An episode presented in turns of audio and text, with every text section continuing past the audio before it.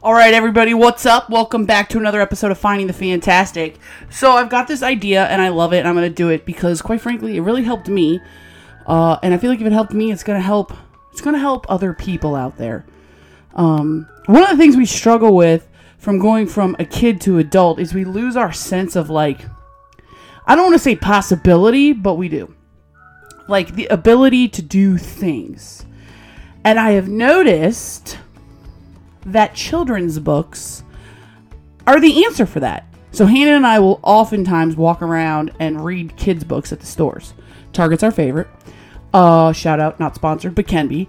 And uh, I have decided we read them, and we're just so inspired, and it makes us so happy that we started collecting kids' books, and we just read them to each other because it just it helps us, right? It helps us remember the reality of what we can do and get like throw away the stereotype and the stigma and the filters of life and just get back to what it is, right? Dreaming big. So I'm going to read you the first book. I needed it. Uh, I didn't know I needed it till I read it, but I think someone else out there needs it too. It's going to be backwards because I'm going to show you on the camera, but it's called What Do You Do with an Idea? What do you do with an idea? And I'm going to read it, which means I can't really look at you guys. I love you, but I can't really look at you guys because I'm going to read it. I got to take this um, sleeve off, though. ASMR, ASMR. Probably are hearing all of this right now. Okay.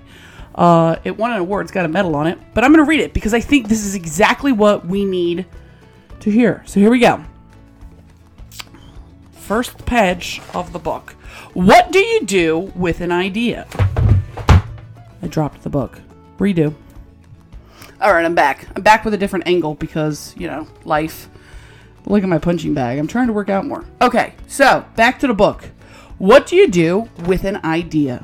This is called Kids Books, but for adults with Finding the Fantastic. What do you do with an idea? One day I had an idea. Where did it come from? Why was it there? I wondered. What do you do with an idea? At first, I didn't think much of it. It seemed kind of strange and fragile. I didn't know what to do with it, so I just walked away from it. I acted like it didn't belong to me. But it followed me. I worried what others would think. What would people say about my idea? I kept it to myself, I hid it away, and didn't talk about it. I tried to act like everything was the same as it was before my idea showed up. But there was something magical about my idea. I had to admit, I felt better and happier when it was around. It wanted food, it wanted to play. Actually, it wanted a lot of attention. It grew bigger and we became friends. I showed it to other people, even though I was afraid of what they would say. I was afraid that if people saw it, they would laugh. I was afraid they would think it was silly. And many of them did. They said it was no good. They said it was too weird. They said it was a waste of time, money, effort. I added that and that it would never become anything. And at first, I believed them. I actually thought about giving up on my idea. I almost listened to them.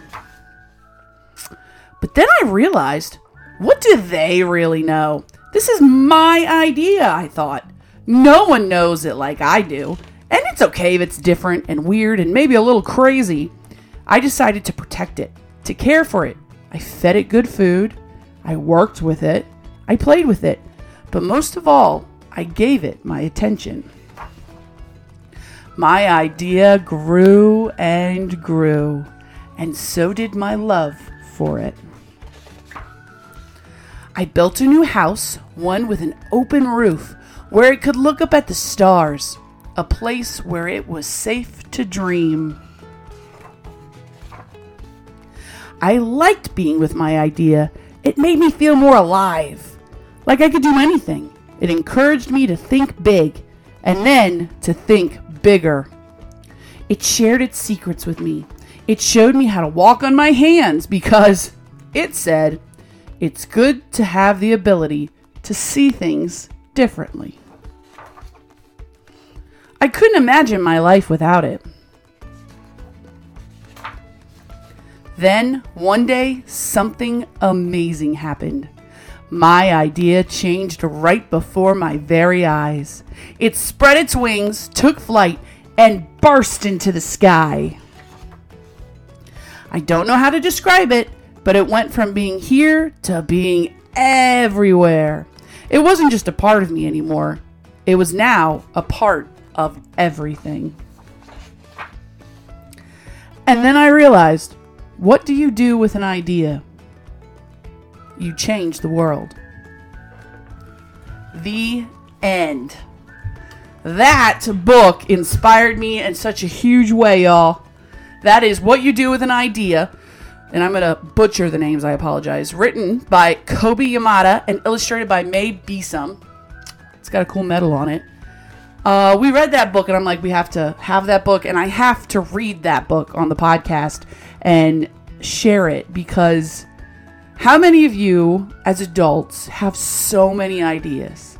Wonderful, awesome ideas, whether it's like a business or like an app or a new artwork or a new food, and you're like, this is so cool, but for some reason, being an adult makes us have an eyelash on my eye. For some reason, being an adult makes us think we can't have ideas anymore. Like we can have the birth of an idea, but then like all of our mental junk gets in the way and basically says it won't work. It's too weird. Whatever, man. But the reality is, every child who's had an idea loves their idea and they try to do it as much as possible and their ideas make them excited and happy. As human beings, we're meant to have ideas. It's just society that's making us think our ideas are dumb, right? So, if you have an idea and you think it's a waste of time, I want you to pay attention to it. I want you to feed it. I want you to take care of it. I want you to go in your room and stare out the window with your idea and dream about your idea. Dream good and hard about your idea. And then let me know what it is if you feel safe to share it. Tag it in a post. Uh, or share it with somebody else because your idea matters. And this is how we find our fantastic. So, with that, I'm going to go. See ya. Hope you have a great day.